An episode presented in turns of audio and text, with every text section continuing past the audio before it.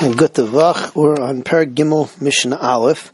Perak Gimel is called Perak Arba Achen. The case that we're dealing with here, many of the cases that are coming up, you have four brothers, Ruvain, Shimon, Levi, Yehuda.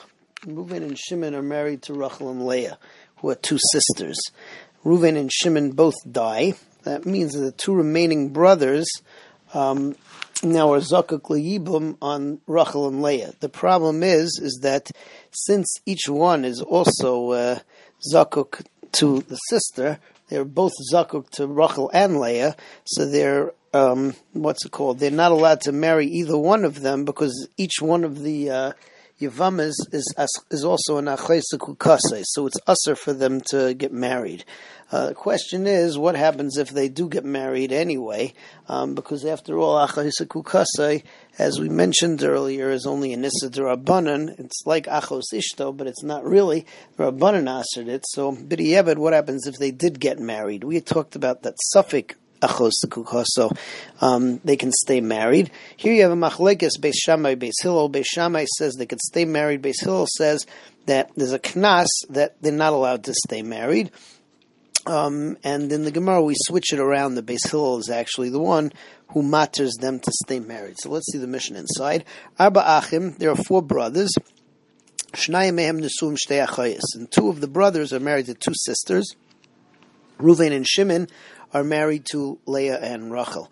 Umesu hanesuim um, as hachayis. And Ruvain and Shimon die. That leaves Levi and Yehuda open to do yibum with the two sisters. But we don't let them do yibum. Uh, they have to do chalitza because the Rabbanan answered both of them to each because everybody here is an achos kukaso. If they did go and do uh, yibum beforehand, then Yaitziu, according to the first version of the Mishnah, they have to divorce. Rebbe Lezer, Rebbe Lezer says it's not true. The Beis Hillel, the ones who said that you, Beis Shammai, the ones said that they could stay married. Beis Hillel, Imrim Yetziu, Beis Hillel says that they have to get divorced. In the Gemara, we switch it around that really Beis Hillel was the ones that said that they could stay married. Okay, the Mishnah in Mishnah Beis uh, follows on with the following uh, with the following two scenarios. Let's say that either Rachel or Leah uh, was an erva to uh, either Levi or Yehuda. So if she was if she was an erva to, Le, uh, to Levi, so then it would mean that uh, the other sister would be able to do Yibum um, with Levi. And as far as Yehuda, Yehuda was not, um, none of the sisters were erva to him, so he would be in a situation where he has to do chalitza to both. He couldn't do Yibum. Uh, that's one that's one issue that comes up in the Mishnah. Second issue that comes up in the Mishnah is let's let's say that one of the sisters was not uh, an erva to one of the brothers, but rather she was usher b'isure mitzvah or isure kedusha. And we saw that uh, what's it called the isure kahuna or begetter isure kedusha isure mitzvah is that you're not allowed to marry a mamzer.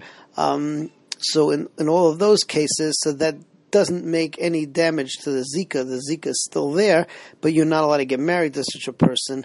And in that case, the halacha is is that uh, everybody has to do chalitza. So, haisa achas mehem asura alechad iser erva. If one of the two sisters is usher to one of the two brothers, as an erva, so asur ba, so then that brother cannot marry her, obviously, obviously, can't do yibum on her, obviously, but umutter ba'achaysa, mutter on the sister, because now it's not achaysa kukase. V'hasheni asur, the second one, though, asur b'shneim, because both of the sisters are achaysa kukase. Isser mitzvah ve'isser kedusha, if, uh, the one of the sisters, let's say, is usher to uh, Levi as an Isser mitzvah or an Isser kedusha, then chayletzes v'lemisyavemes, so then he has to do chalitza to both sisters.